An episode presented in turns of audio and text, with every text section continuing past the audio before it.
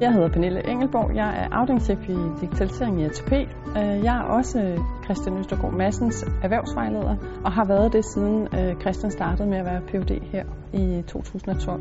Det der det er fra fokusgruppen, kan du se, du kan se, der er flere respondenter, hvem det er. Og det er alle sammen nogle mennesker, som er tæt knyttet til et mængde, som er tilgængelige. Mm. Vi har valgt Christian, fordi han netop vil kigge på, hvordan at man øger digitaliseringsgrad, men også øh, samtidig forbedrer kundeoplevelsen. Og det er nogle af de forskningsresultater, vi allerede øh, har haft stor gavn af.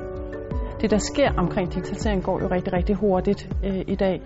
Og, og den øh, mulighed, vi har ved at have en erhvervs går jo på at komme i dybden med nogle forskningsresultater, men også tvinge os til at, at have et større udsyn i forhold til den måde, vi arbejder på.